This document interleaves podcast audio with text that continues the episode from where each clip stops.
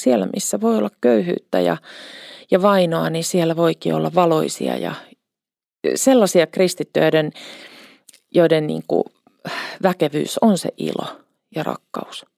Se on puhutteleva. Toi on tosi puhuttelevaa. Kirjoitusten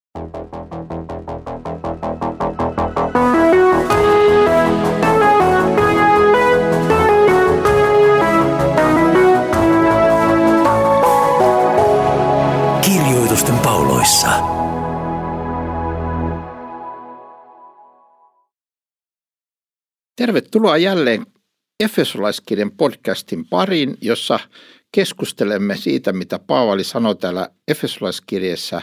Minä olen Leif Nummela ja kanssani on... Virpi Kurvinen. No niin Virpi, me viimeksi saatiin äh, ensimmäiset 14 jakeet, jaetta keskusteltua ja nyt olemme tuolla 15 jakeessa. Haluatko lukea tuosta 15 jakeesta luvun loppuun? Joo. Saatuani kuulla teidän uskostanne Herraan Jeesukseen ja rakkaudestanne kaikkia pyhiä kohtaan, olen lakkaamatta kiittänyt Jumalaa teistä muistaessani teitä rukouksissani.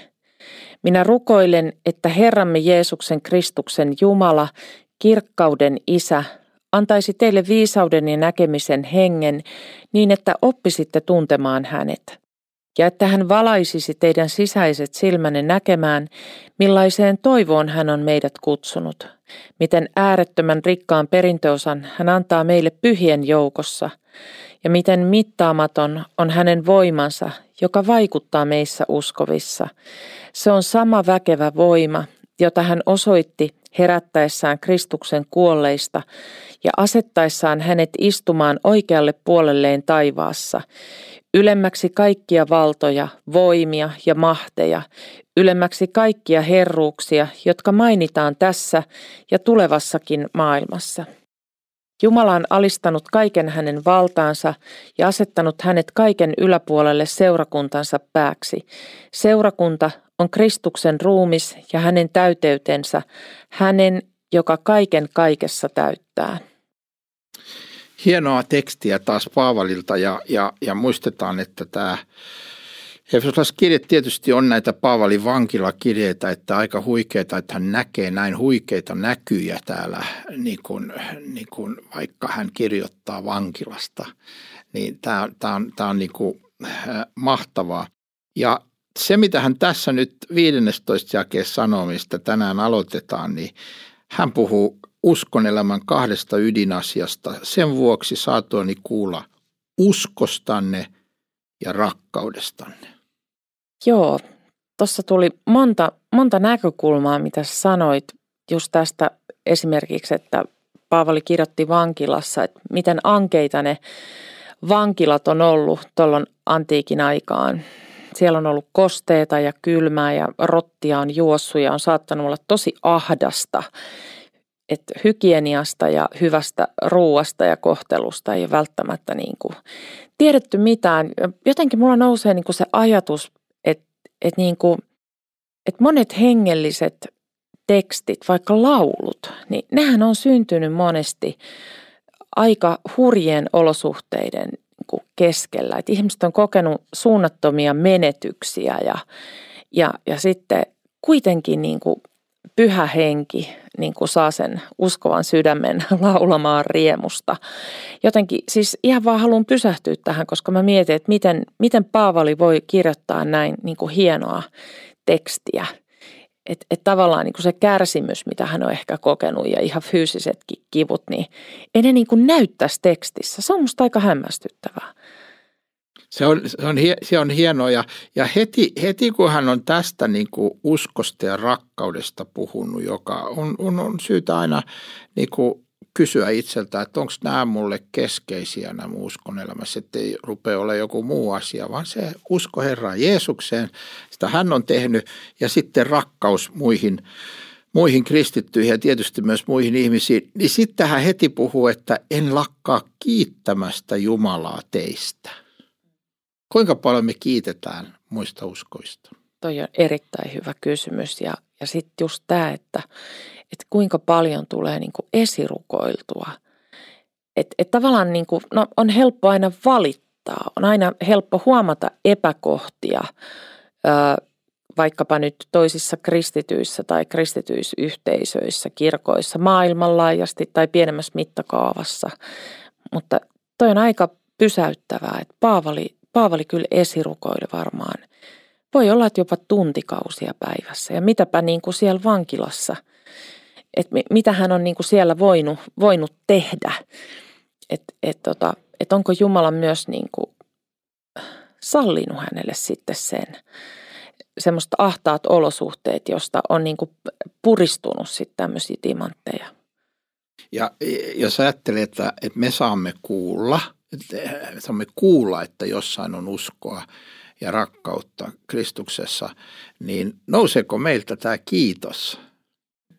Niin kuin sanottiin, voi helposti nousta, niin kuin, että jaa, mutta onko ne ihan, ihan niin kuin raittiita uskossaan tai jotakin, joo, mutta sekin voi olla paikalla joskus se kysymys, mutta kyllä tämän kiitoksen pitäisi olla niin kuin päällimmäisenä tässä, että, että kiitos Jumalalle, että on uskovia joka paikassa, jopa siis ihan mahdottomissa tilanteissa jossain Pohjois-Koreassa ja, ja, ja, ja, ja, ja nyt esimerkiksi kun, kun katsoo uutisointia tällä hetkellä, niin, niin eri puolta maailmaa, äh, niin tuota, kuinka ihmiset puhuu avoimesti Jumalasta ja huutaa häntä avuksi. Mm. Kyllä, ja, ja siis se, että kun työssäkin kohtaa, joskus ihan on, on kohdannut useita tämmöisiä erittäinkin raasti kidutettuja kristittyjä, ja joita on siis nimenomaan kidutettu heidän uskonsa tähden, niin, niin kyllä mua on hämmästyttänyt sen niin kuin uskon määrä ja, ja semmoisen, äh, voi sanoa myös ihan rakkaudeksi, että, että jotenkin niin kuin se, mitä he on joutuneet kokemaan, ei ole, ei ole niin kuin saatu, saanut heitä katkeroitumaan, vaan niin kuin voi nähdä, että, että Jumala, Jumala on vaikuttanut heissä sitä. että en, mä, en mä ainakaan pysty näkemään, että ilman pyhän hengen valamaa semmoista toivoa ja Jumalan antamaa rakkautta, se meidän usko ja rakkaus olisi edes mahdollista. Mutta se usein sitten ilmenee just niissä vaikeimmissa olosuhteissa. Se on hämmästyttävä. Että ei välttämättä siellä, missä asiat on hyvin, missä eletään leveästi ja, ja niin kuin maalisin mittarein mitattuna niin kuin onnistuneesti, vaan siellä, missä voi olla köyhyyttä ja, ja vainoa, niin siellä voikin olla valoisia ja sellaisia kristittyjä, joiden, niin kuin väkevyys on se ilo ja rakkaus. Se on puhuttelevaa. Toi on tosi puhuttelevaa ja mulla oli yksi ystävä aikoinaan, joka sanoi, että kun me kiitämme Jumalaa, me näemme asiat oikein. Koska meillä on aina syytä kiittää ja Jumala itse on aina kiitoksen ja ylistyksen arvoinen, niin silloin kun mä kiitän ja ylistän, niin, niin mä näen oikein. Tota, mulle oli aikanaan hyvin nuorena uskovana tärkeä semmoinen kirja kuin Kiitoskirjat. Tästä on jo tosi kauan, kun mä oon lukenut ne kirjat, mutta mulle niin kuin se oivallus oli tärkeä, että, että tota, mä voin kyllä niin kuin sanoa sen, mikä ärsyttää tai sen, mikä on niin kuin huonosti. Ja ei, ei, ei niin kuin tarvitse tavallaan niitä tunteita tukahduttaa, jos, jos on murheellinen jostakin tai jos jokin asia on oikeasti väärin, niin, niin voi niin kuin puuttua epäkohtiin. Tai jos itselle käy jotain todella ikävää, jos kokee vaikka jonkun menetyksen tai tulee ylivoimaisia vastoinkäymisiä, niin, niin ei tarvi ikään kuin näytellä, että kaikki on ihan ok. Mutta sen kiitoskirjojen sanoma oli niin kuin siinä, että me ei kiitetä niin kuin välttämättä edes niistä vaikeuksista, vaan me kiitetään ja ylistetään Jumalaa, koska hän tietää, että meillä voi olla joskus elämässä siis ihan ylivoimaiselta tuntuvia ongelmia tai vaikeuksia, mutta kun me luotetaan siihen, että me saadaan jättää se kaikki Jumalan käsiin. Me niin kuin kiitetään ja ylistetään siitä, että Jumalalla on kaikki tiedossa, Jumalalla on kaikki hallinnassa. Ja itse asiassa siinä kirjassahan oli sitten hämmästyttäviä kertomuksia siitä, että, että kun se painopiste oli niin kuin lempeästi käännetty siitä omasta kärsimyksestä tai vastoinkäymisestä Jumalan hyvyyteen, niin siinä on jotain salattua. usein ne asiat jollain tavalla myös selvis. Että Jumala voi yllättää meidät. Ja sitten me ollaan valmiimpia myös vastaanottamaan se Jumalan antama käänne. Että asiat voi, voi ihan oikeasti kääntyä parhain päin, kun me luotetaan Jumalaan ja luovutetaan hänelle se, se asiamme, olipa se mikä tahansa, niin, niin kyllä tässä kiitoksessa ja ylistämisessä siinä on joku ihmeellinen salattu voima. Jotkut kriitikot on joskus sanonut, että, että, että, että minkälainen te, teidän Jumala, että miksi, miksi hän tarvii niin kuin koko ajan niin kuin kiitosta, että haluaako hän koko ajan häntä kiitetä. Siinä on, niin kuin, siinä on semmoinen syvä väärinkäsitys, että kun me puhutaan Jumalasta, niin me puhutaan sellaisesta persoonasta ja sellaisesta olemassa olevasta Jumalasta, joka on kaiken kiitoksen arvoinen. Hän on siis, hän on itse kirkkaus, hyvyys läpensä. Ja semmoinen olento on niin kuin kaiken ylistyksen arvoinen ja siksi on oikein, että me kiitämme häntä. Ja niin kuin ilmestyskirjassa sitten luetaan, että ne yötä päivää kiittää häntä. Niin se ei nouse jostain hänen tarpeestaan saada kiitosta, vaan se nousee siitä, että hän on sellainen olento, jota tulee kiittää ja ylistää, koska hän on kiitettävä ja ylistettävä. On ja, ja sitten tämän voi niin kuin laajentaa, että, että me voidaan ajatella, että esimerkiksi Jumalan palvelus, sehän on ylistystä alusta loppuun asti. Jumala meitä siinä palvelee, mutta me ylistetään. Ja, ja tota, kyllä mä ajattelen, että henkilökohtaisessa elämässä mä oon niin kuin joskus saanut kokea sitä. Nyt, nyt voi sanoa, että mä oon jopa laimin lyönyt niin kuin sellaiset rukoushetket tietysti elämäntilanteet vaihtelee, että nyt, nyt ei ole ehkä ihan samalla tavalla mahdollisuuksia kuin jossain vaiheessa on ollut tai tulee olemaan, mutta et joskus kun on laittanut niin ylistysmusiikin soimaan tai soittaa vaikka ihan sitä itse ja, ja laulaa, niin, niin kyllä ne hetket on ihmeellisiä. Siis ja siinä ei ole mitenkään kyse, mä en tarkoita sitä, että me jotenkin pumpataan nyt Jumala meidän luokse omalla ylistämisellä, vaan, vaan niin kuin annetaan Jumalalle mahdollisuus hoitaa meitä. Juuri näin. Ja, ja, ja sitten Paavali yhdistää tämän hienosti, eh, tämän kiittämisen, niin seuraavassa jakeessa hän sanoo, että, että minä rukoilen, että meidän Herran Jeesuksen Kristus Jumala Isä antaisi teille viisauden ja ilmestyksen hengen. Eli samalla kun hän kiittää näistä uskovista ja siitä, mitä hän on saanut kuulla, niin hän heti rukoilee heille lisää viisautta ja, ja, ja, ja että Jumala niin kuin, antaisi heille ilmestyksen hengen, hänen tuntemiset, ne oppisi enemmän tuntemaan Jumalaa. Hän niin kuin pyrkii heti, heti niin kuin eteenpäin. Että tässä on tässä on niin hieno asenne, että et, et, et, se ei ole niin kuin, että no niin kiitos, tosi hieno kiitos ja sitten jättää ne sinne, vaan että kiitos ja nyt mä rukoilen, että pääsette niin kuin kasvamaan siinä, siinä uskossa.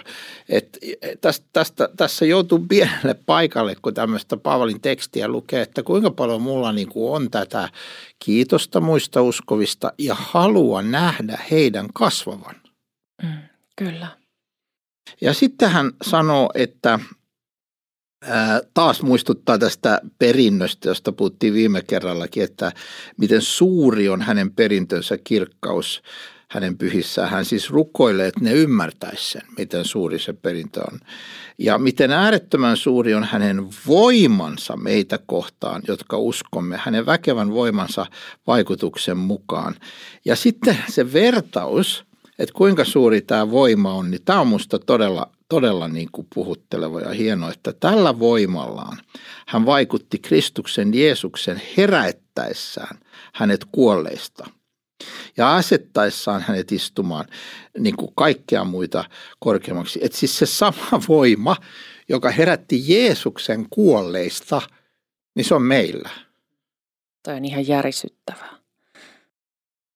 Ja silti se ei tarkoita niin kuin tietenkään sitä, että, että, että me olemme tämmöisiä niin kuin voimakkaita itsessämme ja, ja me, me, me, me, me, me voimme olla, ja Paavalikin oli ja sanokin, että hän, hän, hän, hän jopa niin kuin iloitsee, kun hän on heikko, koska silloin Jumalan voima tulee näkyviin. Se ei ollenkaan ole niin kuin minä olen voimakas, vaan se on kokonaan, että hän on voimallinen. Ja, ja, ja, ja, ja, ja, ja mä pääsen niin kuin vaan osaksi sitä voimaa – Toisessa kohtaa, toisessa kirjeessä Paavali sanoikin, että, että hän on tekevä meidän kuolevaiset ruumiimme niin kuin eläviksi samalla. Että se sama voima, joka herätti Jeesuksen, niin se sama voima tulee herättämään meidät. Kyllä. Tota, mun tuli tuosta mieleen, mä en ole mikään Star Wars-asiantuntija, mä en tiedä, onko sä Leif kattonut Star Wars-leffoja, mutta niissähän on niinku tämä, että voima kanssasi. Ni, niin mä oon joskus ajatellut, se on vaan jäänyt mun mieleen, mä, mä oon ajatellut tota kanssa, että kristitythän voisi sanoa, että voima kanssasi, koska siis eihän me tuolla arjessa, kun me pyyhälletään, niin ei me välttämättä niin kuin tunnetasolla koeta sitä ylösnousemusvoimaa, mutta, mutta Raamattu muistuttaa meitä tästä, että hei, että, että vaikka sä tuntisit itsesi pieneksi ja heikoksi ja vaivaiseksi, niin tiedät sä, että, että Jumala on sun lähellä ja, ja Jeesuksen kautta hän tosissaan vaikuttaa samalla voimalla, jolla niin kuin Jeesus nousi kuolleista. Että se, on, se on ihan järisyttävää. Mä ehkä mietin vielä tuota jaetta 18. Siinä, siinä mainittiin toi toivo. Ää, mä ajattelen, että, että, että niin kuin eri kautta on jotenkin tullut vastaan tämä ajatus, että, että, tota, että meillä pitäisi olla niin kuin enemmän toivoa. Ja mä oon joskus miettinyt, että, että voi kumpa niin kuin, me uskovat osattaisi se viestiä meidän, meidän ympärillä oleville ihmisille. Oltiinpa sitten työpaikoilla, opiskelemassa tai jossakin omien ehkä lasten harrastusporukoissa tai muualla, että jotenkin osattaisiin niin kuin viestiä sitä, että hei, että, että vaikka meillä on ollut lähimenneisyydessä koronapandemia, monet ihmiset on joutunut kokemaan suuria menetyksiä sen kautta ja on ollut sotaa ja me ei tiedetä mitä on tulossa, mutta, mutta jotenkin, että meillä on ihan mieletön toivo, kun me ollaan uskossa. Et meillä on aina se tulevaisuuden toivo. Et se ei ole mikään turha kliseet, kun kristityt voi sanoa, että meillä on aina parhaat päivät edessä. Et se on oikeasti totta. Niin se antaa myös semmoista elämän voimaa. Vai mitä sä ajattelet? Toi, toi, on niin hieno, toi on niin hieno, koska siis Mua, mua häiritsee semmoinen asia, että kun puhutaan nykyään toivosta niin sanotaan joskus, että me olemme toivon kanssa, niin ei sanota, mikä se toivo on. Vaan se jää niin kuin tämmöiseksi niin kuin utuseksi, että meillä on joku toivo kenties paremmista ajoista tai jostakin, että huomenna kaikki on paremmin. Ei välttämättä ole. Voi olla, että huomenna kaikki on vielä järkyttävämmin kuin ne on tänään. Ja, ja nytkin me edetään kun tehdään tätä ohjelmaa, niin tässä vaiheessa meillä tämä ydinsoda on varjossa. Ei ole mitään, mitään takeita, ettei joku äh, tee niinkin mieletöntä tekoa. Niin mikä se toivo on? Niin musta tässä on niin, kuin niin hieno, mitä sä puhut, että se toivo, niin se tässä on niin kuin tämä toivo, joka herätti Kristuksen kuolleista. Eli jos joku kysyy, että onko mitään perusteita sun toivolle, todellakin on. Jeesus herätettiin kuolleista – ja jos saan olla henkilökohtainen, kun tammikuussa tota, täs, tänä vuonna niin laskettiin meidän isä kuuden metrin syvyyteen. Niin, niin siis mä puhuin meidän äidin kanssa siitä, kuinka nyt on niin siis kaksi vaihtoehtoa ihmisellä. Joko hän on ateisti ja sanoo, että ei, ei, si, si, siinä se oli. Siinä se on ohi nyt. Siellä hän on. Tai sitten on tämä toivo, mistä tässä puhutaan, että Jumala on niin voimallinen, että hän herätti Jeesuksen tyhjästä kosteesta haudasta ja hän on nostava mun isän ja kaikki muutkin ihmiset. Hän on nostava, olitimme kuuden metrin syvyydestä ja oltimme tuhkana tuulessa, niin hän on meidät kokoava, herättävä. Ja sitten onkin kysymys, että jos me ollaan uskottu, niin meillä on iankaikkinen elämä Jumalan yhteydessä edessä. Kyllä. Siis mä oon kokenut kanssa menetyksiä ja mun sisko kuoli tuossa muutama vuosi takaperin ja, ja tota noin niin, jotenkin ajatus siitä, että mä saan hänet tavata. Että hän tiesi, että hän on menossa Jeesuksen luo, niin se luo semmoista toivoa. Siis se on ihan mieletön juttu. Se antaa hirveästi myös jopa iloa. Että et vaikka se menetys on peruuttamaton, niin niin, niin tota, se toivo on vahva ja luja. Et me nähdään eräänä päivänä ja itse asiassa mä tänä aamuna mietin, pitkästä aikaa tuli mieleen, että mitäköhän, mitäköhän Eve puhua siellä taivaassa nyt. Et tota, et jotenkin tuli semmoinen iloinen olo, että hän osasi aina järjestää juhlia, että jotain hienoa on tulossa. Ni, niin tota, kristityllä on, on niin kuin kuitenkin, vaikka olisi kuinka vaikeaa nyt, niin, niin aina voi luottaa siihen, että ne parhaat päivät on edessä ja Jumala voi yllättää ja antaa, antaa niin kuin tähän päivään apunsa. Ja et, et, me ollaan kuitenkin, vaikka nämä ulkonaiset olosuhteet olisi myös hyvin ahdistavia ja pelottavia, niin me voidaan myös luoda sitä toivoa muihin ihmisiin. Että me voidaan, voidaan niin kuin – puhua toiveikkaasti monista asioista perustuen tähän kristilliseen toivoon. Toi on, toi on niin hieno. Sen takia ne hautajaiset on niin kuin paradoksi kristitylle, että, että me surraan, silloin kun on kristitty ihminen, niin me surraan tietenkin, että hän ei ole nyt enää tässä. Mutta samalla, jos mä ajattelen vielä kerran vaikka mun isäni, niin se dementia on nyt poissa – Nythän on taas va- se vahva, ihana isä, mikä mulla oli, minkä mä muistan, joka hymyili ja souti järvellä, järvellä ja, tota, ja, ja hän, hän, on, hän on niin kuin, hän ei, hän ei enää koskaan sairastu, häntä ei voi kiusata mikään, hän ei tarvitse pelätä mitään. Kaikki on nyt hyvin. Niin tämä paradoksi tulee näissä hautajaisissa. Toisaalta joo, suru ja, ja, ja, ja hyvästi, mutta toisaalta jälleen näkemisen hirmuinen niin kuin toivo, kun pappi sanoo, että ja on sinut herättävä viimeisen, Kristus on sinut viimeisenä päivänä herättävä. Joo, eikä tämä toivo mitenkään siis sulje pois meidän tunneelämää. Et Jumala on antanut meille tunneelämän ja nyt kun puhutaan tästä kuolemasta, niin, niin mä olin kanssa ihan hiljakkoin äh, hautajaisissa, missä äh, surtiin isoisää. Hänellä oli useita lastenlapsia, jotka nyyhkytti ääneen ja se oli hirveän koskettavaa. Et siinä näkyy myös se rakkaus, että et tota noin niin, aika isotkin lapset nyyhkytti ääneen ja muisteli ja surja. Ja sitten tuli tämmöinen kuvakavalkaadi isoisästä, kun hän on ollut lapsia tai pikkutaapero ja päässyt ripille ja, ja sitten koko se elämän kirjo niin kuin näkyi siinä, että siinä näkyi niin kuin se elämän kauneus. Ja, ja me joudutaan luopumaan monista asioista tässä ajassa ja se tekee kipeätä, mutta, mutta tota noin niin, jotenkin mä ajattelen, että tämä kristillinen toivo, se antaa niin kuin mielen tähän elämään. Kaikki ei ole vain tässä. Mun ei niin kuin tarvitse takertua pakonomaisesti tähän hetkeen, vaan, vaan niin kuin mä tiedän, että Jeesus on luvannut, että elämä jatkuu ja kun mä hänessä elän – niin, niin mä elän nyt josta iankaikkista elämää. Ja taivas on todella mahtava paikka ja, ja tota, se odottaa meitä. Tosi, tosi upeata ja, ja konkreettista tässä, tässä ja, ja todistus on se Jeesuksen ylösnousemus, josta me, josta me meidän tulee todistaa ja, ja puhua.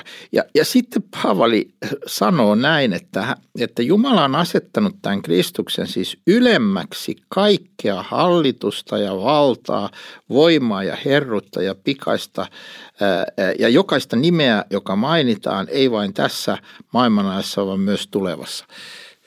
Tämä puhuttelee kyllä mua nyt tosi paljon tässä maailmantilanteessa. On, on diktaattoreja, on ihmisiä, joilla on valta sormia napsauttamalla tapattaa satoja tuhansia ihmisiä.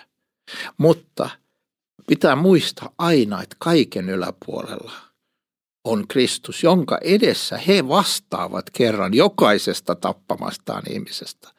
Ja, ja, ja, ja tietenkin siis puhutteleva on myös, että minä vastaan myös omista asioistani, mutta, mutta siis ei pidä unohtaa, että Kristus ei ole menettänyt hallintavaltaansa. Hän ei vääntelehdi siellä taivaasta, mitä mä teen, kun on näitä diktaattoreita ja on näitä kar- karmeuksia, vaan hänellä on valta. Ja, ja, ja, ja, ja sitten joskus me nähdään se, jos luetaan vaikka raamattu loppuun asti ilmestyskirja, niin, niin, niin, niin se tut, toteutuu lopullisesti ja rutosti se hänen tahtonsa. Se, siitä ei ole niin mitään epäilystä, että hän, se ei ole niin epävarma, miten tässä käy lopulta. Mutta nyt me joudutaan elämään näiden hirmuhallintojen ja valtojen kanssa. Ja on tärkeää, että me muistetaan, että Kristus on yläpuolella. On, ja, ja sitten se, että, että on suuri etuoikeus niin kuin tietää tämä ja uskon kautta ymmärtää, että et, tota noin, niin, toi on ihan totta, mitä sä sanoit, että et, ja ihmisillä voi olla sellainen olo, että no jos se Jumala olisi, niin tekisi jo tästä hulluudesta lopun. Et me otetaan niin kuin se opettajan asenne suhteessa Jumalaan ja kerrotaan hänelle, että millainen hänen pitäisi olla ja kysellään, että miksi hän on niin heikko eikä osaa. Ja, ja meillä on niin kuin, sitten ohjelma valmiina täällä, että, että me kerrotaan, miten asioiden pitäisi mennä. Mutta tässä on paljon salattua, siis tässä maailman historian kulussa. Et, et onhan se totta, että eihän tässä aina ole ulkonaisesti järkeä. Ja se on sitten toinen kysymys, että kristityt on myös kutsuttu omalla paikallaan vaikuttamaan. Että et, ei mekään olla tahdottomia, meillä on monia kykyjä, me voidaan vaikuttaa asioiden kulkuun, mutta, mutta me, toi on tosi niin kuin, hieno muistutus tässä Efesolaiskirjeessä, että kaikki lopulta on Jumalan hallinnassa. Yksi kohta, missä se mulle tulee hyvin voimakkaasti vastaan, on Uudessa testamentissa, kun Pilatus sanoo Jeesukselle, että eikö sä tajua, että mulla on valta niin kuin, tehdä sulle mitä mä haluan, niin mä voin tappaa sut. Niin Jeesus vaan rauhassa sanoi, että sinulla ei olisi mitään valtaa, ellei sitä olisi ylhäältä annettu. Eli se, se mun Jeesus tietää, että hänen isällään – on kaikki valta tämän diktaattorin yli, joka hänen edessään seisoo ja joka voi, voi kyllä joo päättää jotakin, mutta vain jos Jumala sallii. Ja tämä on muuten ilmestykirja, kun viimeksi tutkittiin nuorten kanssa, niin yksi sanoi, että, että, huom, että on hieno huomata, kuinka siellä jatkuvasti, mäkään en ollut huomannut, kuinka monta kertaa ilmestyskirjassa Jumala laittaa rajan. Hän sanoi, että saat tohon asti kolmasosa, ei enempää. Tohon asti, ei enempää. Eli, ja sama Jobin kirjas muuten, että Jumala tarkkaan määrittelee sieluviholliselle, mitä hän saa tehdä. Me ollaan näin turvassa. Meillä on Jumala, joka laittaa ehdottoman rajan sille, mitä mulle voi tapahtua. On ja mä ajattelin, että ihan henkilökohtaisissa rukouksissa me voidaan vedota tähän, kun me Jumalalle vuodatetaan sydämemme, että Herra, sä oot luvannut sanassa, että, että, että Kristuksen hallinnassa on kaikki. Ja, ja me voidaan niin kuin, tätä kautta myös me voidaan niin kuin rukouksessa tuoda asioita Jumalalle. Että jos meitä huolestuttaa jokin, et, et, niin kuin, mutta tässä on, kuten sanottua, paljon salattua. Me voidaan niin kuin pyytää rohkeasti vedoten juuri näihin lupauksiin, että Jumalalla on kaikki lopulta hallinnassa.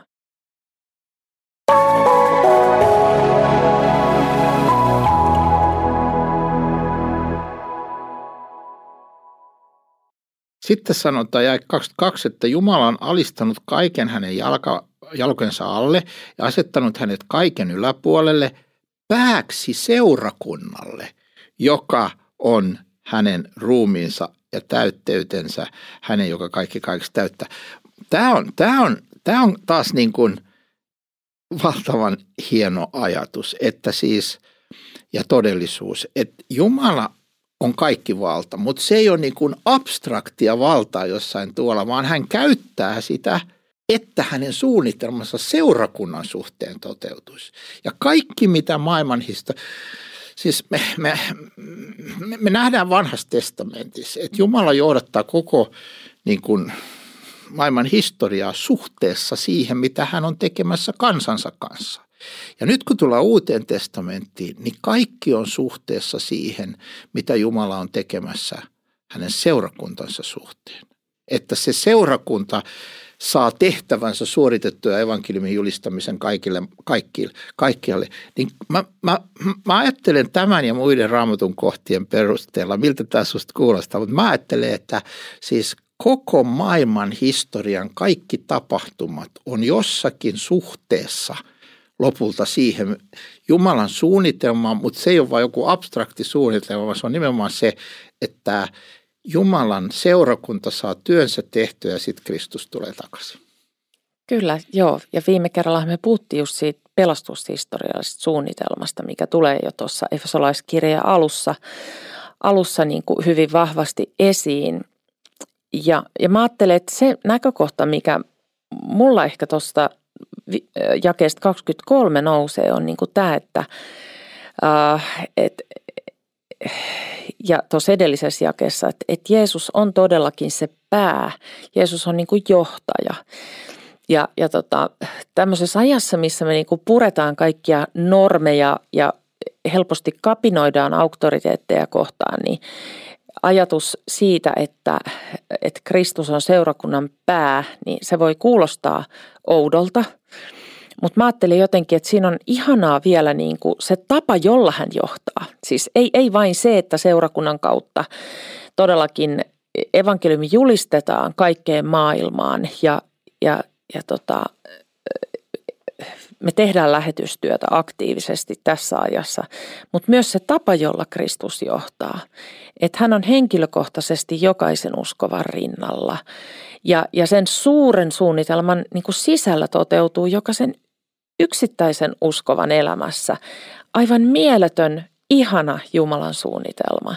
Että tavallaan, että Jumalan se johtajuus Kristuksessa on niin moniulotteista ja täydellistä, että se ei ole vaan sitä, että hän käskyttää joukkojaan jostakin, vaan, vaan hän on niin kuin ohjaaja, joka ohjaa niin kuin suuria massoja ja sitten niitä yksilöitä. Että sä oot tavallaan, niin kuin, mulla vaan nousee niin kuin tämä ajatus, että sä olet niin kuin pääroolissa sun elämässä ja Jumala johdattaa sua juuri semmoisella yksilöllisellä, aivan uskomattoman hienolla tavalla, joka istuu sun elämään. Että et, niin kuin, Tämä on niin kuin huikeeta, että kristityn elämä on, on todellinen seikkailu. Toi on, toi on niin huikeaa, niin. että tuohon me, tohon me päätetään tämä tämänkertainen muistuttamalla siitä, että tuohon liittyy se, että kaikki yhdessä vaikuttaa niiden parhaaksi, jotka Jumala rakastavat. Siis tässä merkityksessä, minkä sä nyt selitit, niin siinä merkitys kaikki vaikuttaa.